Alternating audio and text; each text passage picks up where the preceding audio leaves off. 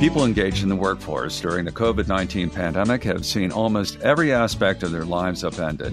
They've had to contend with a variety of concerns ranging from physical and mental health to employment and finances. Welcome back to ClearPath, your roadmap to health and wealth. I'm your host, Al Waller. With me is Catherine Collinson, CEO and president of nonprofit Transamerica Institute, and she'll be sharing findings from her team's recent survey of people in the workforce, how they're faring. And as a footnote, this podcast is a follow up to our recent conversation on redefining life priorities in the pandemic. But before we get started, just a reminder that we'd love to hear from you and learn more about topics you'd like us to cover. So please drop either Catherine or me a note at info at transamericacenter.org. So, Catherine, great to have you back. Hey, Al, it's great to be back. All right. Now, Catherine, your report, Emerging from the COVID 19 Pandemic, the Retirement Outlook of the Workforce, compares people who are unemployed but looking for work, self employed workers, and employed workers, aka those known as the people who work for others. So, why don't we uh, start with people who were unemployed but looking for work, specifically their financial situation? What was it about this group that stood out to you? Al, as you can imagine, unemployed workers face formidable challenges, and many are struggling.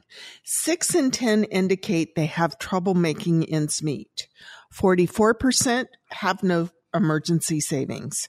And at risk of stating the obvious, without a paycheck or access to employer sponsored benefits, they may find it impossible to save. Their retirement savings in all household accounts is just $200, and that's the estimated median. In addition to their challenging financial situation, our survey also found that two thirds are concerned about their physical and mental health, which makes things even more difficult for them. That's a, a real heavy state uh, to be in, but I, I can't really say those results are completely surprising. But I am curious did these job seekers lose their jobs because of the pandemic? A little bit more than half, 54%, became unemployed during the pandemic. The others were either unemployed prior to the pandemic or they had never been fully employed. In thinking about their retirement prospects, the most important thing for the unemployed uh, is to regain their financial footing. And the best way to do that is through meaningful employment. Well, here's hoping the recent uptick in hiring is working in their favor. And as we've discussed many times on this podcast, that those seeking employment should really consider the importance of retirement benefits as part of their compensation package and negotiations. The other two groups from your survey are self employed workers and people who are employed by others. So, what sort of light can you shed on self employed workers for us? There's some definite upsides to being self-employed. Self-employment can bring freedom, autonomy, and importantly, it can bring flexibility. However, it also often comes without a steady paycheck or access to employer sponsored retirement benefits. Good point. So then how have the self-employed been negatively impacted by the pandemic? The pandemic has been challenging for many self-employed workers. 34% indicate their financial situation worsened and 35% were unemployed at some point in time during the pandemic. I can't imagine this bodes well for this group's future retirement prospects, so I'm hoping there's an upside here, right? As we've talked about on the show, saving and planning for a secure retirement is a tall mountain to climb for everyone. And any employment setbacks or setbacks to our income can make it that much more difficult. The self-employed have somewhat of a unique view of retirement that differs from employed workers in that many genuinely love what they do. So the whole idea of retirement actually seems to be a little less relevant for them. Why give up something that you love just because you reach a certain age. And what we see in the survey is the self-employed are envisioning long and financially productive lives. And let me give you a few examples. 17% of the self-employed plan to live to age 100 or older. They enjoy working. 63% expect to have retire after age 65 or simply do not plan to retire. And almost as many, 62% plan to continue working even in retirement. However, being self-employed often means they don't have access to employer-sponsored retirement benefits.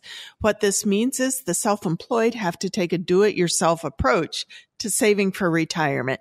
Some good news is that many are. Our survey found that 68% are indeed saving for retirement. Our survey also uncovered an opportunity for the self-employed. While the good news is that so many are saving, our survey finds they may not be taking full advantage of certain types of tax advantaged retirement accounts that are available to them. For example, solo 401ks, simple IRAs, and SEP IRAs. That's some great intel. And I do want to mention that the IRS has a whole section on its website, irs.gov, about those different types of retirement plans. Now, let's move on to the last group your study research people who are employed by others. What can you tell us here? This group has had fewer setbacks during the pandemic. Of the three groups that we're talking about, the unemployed but looking for work, self-employed, and employed, workers who are employed by others have been less likely to experience setbacks than unemployed workers, for example, or even self-employed. However, it hasn't been a complete walk in the park for them either. Of the three groups that we're talking about, employed workers are most likely to say their financial situation has stayed the same, with almost two thirds indicating this. And that's good news that their financial situation has stayed the same. Mm. However, as I mentioned, they too have experienced difficulties. 38% experienced one or more negative employment impacts, such as reduced hours, reduced pay, or being furloughed. 28% indicate they were unemployed at some point during the pandemic. What did you learn about their retirement savings? I mean, how are they faring in that department? With greater access to employer sponsored retirement benefits such as 401ks and similar plans, employed workers are generally better positioned to save and invest for retirement. And our survey found 79% of employed workers are currently saving eh, either in an employer sponsored plan and or outside of work. It's important to note not all employed workers have access to an employer sponsored retirement plan. And among all workers, many may be inadequately saving. The total estimated savings in all household retirement accounts among employed workers is $65,000. That's the estimated median. By the sound of things, it appears we could all probably be doing a better job to improve our financial security in retirement. So, what sort of suggestions do you have for us, Catherine? I have four tips to share with you, Al. The first tip is engage in financial planning to gain a full understanding of your situation. This involves creating a budget, prioritizing expenses, setting short and long-term goals, and importantly, doing your homework and learning about investing. Your planning should also include calculating your retirement savings needs and creating a written retirement strategy. Now, for many people, this may sound overwhelming, daunting, or just downright tedious. However, this is more than a mathematical exercise. It's an invitation to envision your life's goals, your dreams, and how to financially make them a reality. You know, I really like the way you frame this. I mean, I think the tendency is for some folks to play like an ostrich and, you know, put their head in the sand and deal with it tomorrow. But now what's next? One of the big lessons we learned in the pandemic is the importance of emergency savings. So my second tip is save for emergencies and evaluate your insurance needs so you can help protect yourself and your family in the event of a major financial setback, which could be anything from healthcare expenses to major home repairs or even unemployment. Man, isn't that the truth? And it's funny, I remember back in the day my wife referring to that $250 monthly surprise expense that would inevitably pop up when you least expected it and probably the worst time, too. And by the way, I think uh, that figure over the years has probably gone up. Now, let's talk about the savings for retirement. I know it can be especially difficult when people are dealing with competing financial priorities, especially now in these uncertain and inflationary times. And by the way, this is where that financial plan and budget come in so handy. It can help you balance your short-term needs and long-term priorities and inform your decision making. My third tip is if you have access to a 401k or similar plan at work, save in the plan and take advantage of any matching contributions. For self-employed workers who are not offered a plan, explore contributing to an IRA or other tax advantaged plan like those that I mentioned a little bit earlier.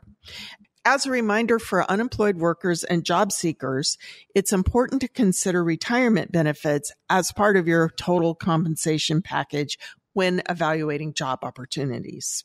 Excellent. I could agree more, which I believe leads us uh, to your fourth and final tip. The fourth and final tip is to review your retirement savings portfolio to ensure that your investments are consistent with your risk profile and years to retirement. The markets have been volatile recently and you may need to realign your investments. Seek assistance from your retirement plan provider or consider consulting a professional financial advisor if needed. Good counsel and great research, Catherine. Now, we've done a pretty deep dive into your recent survey report, but where can our listeners go to learn more? You can find the survey report and more information on our website at transamericainstitute.org. Catherine, thank you for sharing these insights. As we wrap things up, I'd like to remind everyone of our recent podcast on how workers are redefining life priorities in the pandemic. And if you have ideas for future episodes, comments, or feedback, please email me or Catherine at info at transamericacenter.org. Until the next time, I'm your host, Al Waller. Stay safe, be well, and thanks for listening. Clear Path, your roadmap to health and wealth is brought to you by Transamerica Institute, a nonprofit private foundation dedicated to identifying, researching, and educating the public about retirement security and the intersections of health and financial well being. You can find our weekly podcast on WYPR's website and mobile app, wherever you get your podcast, and at transamericainstitute.org. Clear Path, your roadmap to health and wealth, is produced by Transamerica Institute with assistance from WYPR. The information provided here is for educational purposes only and should not be construed as insurance, securities, ERISA, tax, investment, legal, medical, or financial advice or guidance.